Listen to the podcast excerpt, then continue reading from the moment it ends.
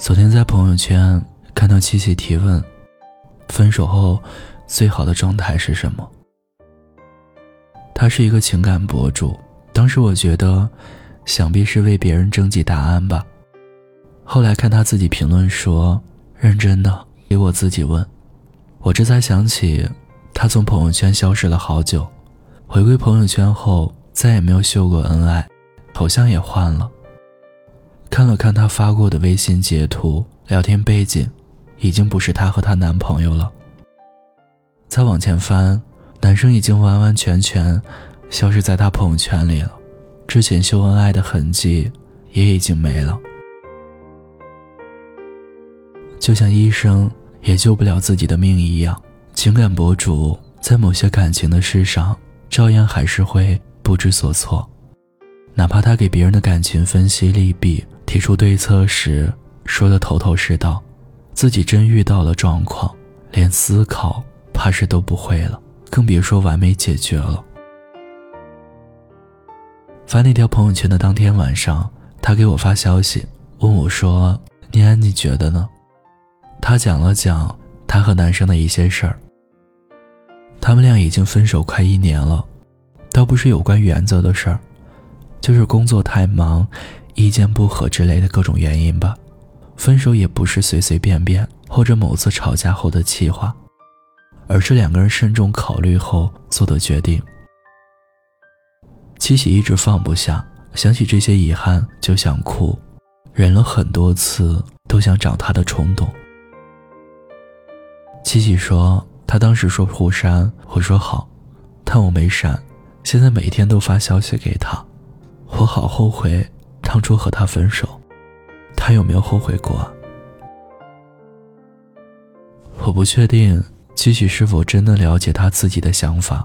我只是想起之前在微博看到的一句话，哪怕过了很久，我还是会经常忍不住点开对话框，想问问他有没有一瞬间觉得后悔过，最后都忍住了。其实我心里还是明白，他从来没有后悔过。但凡有一丝后悔，他都会回来找我。后悔的人一直都是我。我说他有没有后悔过？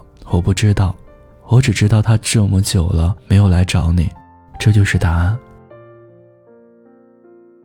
我想起之前有很多听友问过我，像七喜上面提到的类似的问题，比如分手了还能做朋友吗？分手后应该互删吗？这个问题很难回答的，它意味着两个人分手后，还能不能在对方的世界保留着自己的足迹，还能不能在对方的生活里扮演某个角色。我见过分手后的很多状态，有二话没说走的潇洒的那种，也有彼此都保留联系方式，但谁也没有找谁的，还有在很多时候都想加回对方的。更有那种爱情不成，友情反倒升华的那种。有的人分手后心里总想着还能不能和对方继续做朋友，是不是还有机会复合？对方一句话就能让自己跑断腿。还有的人一直视奸对方的微信、微博，变着法儿的打听对方的近况，最终却什么也没做。还有的人呢，看对方过得不好。只觉得开心，因为他可以向身边的人证明自己分手决定的正确性。说不上谁对谁错，反正都是各有各的难过，各有各的快乐。曾经有个听友告诉我，你之所以念念不忘，还想着去打扰前任，很大概率上是因为你过得不好，不是你多么长情。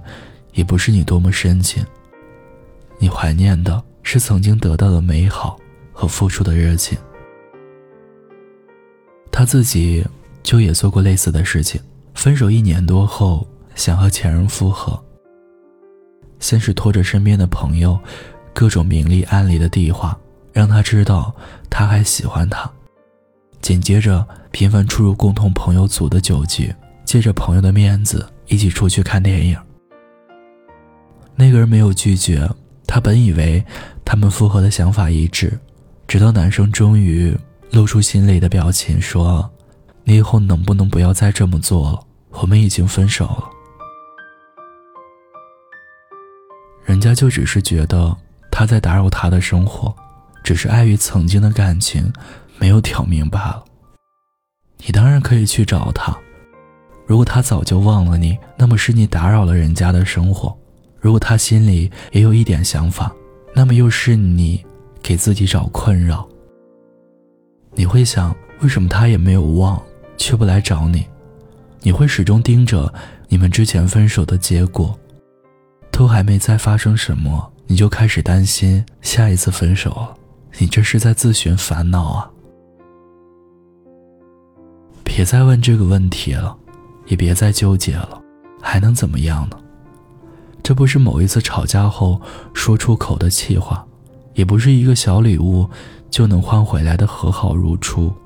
感情已经到头了，那么以后互不打扰，各自安好，这是对彼此的尊重。就像电影《前度》里说：“我不是你的某某，何必保留对你的温柔？你再也不是我的某某，把你剩下的爱都带走。留恋没用，难过没用，打扰对方更没用。希望你能在爱情走到尽头时，告诉那个人，更要告诉自己：已分手，勿念，安好。”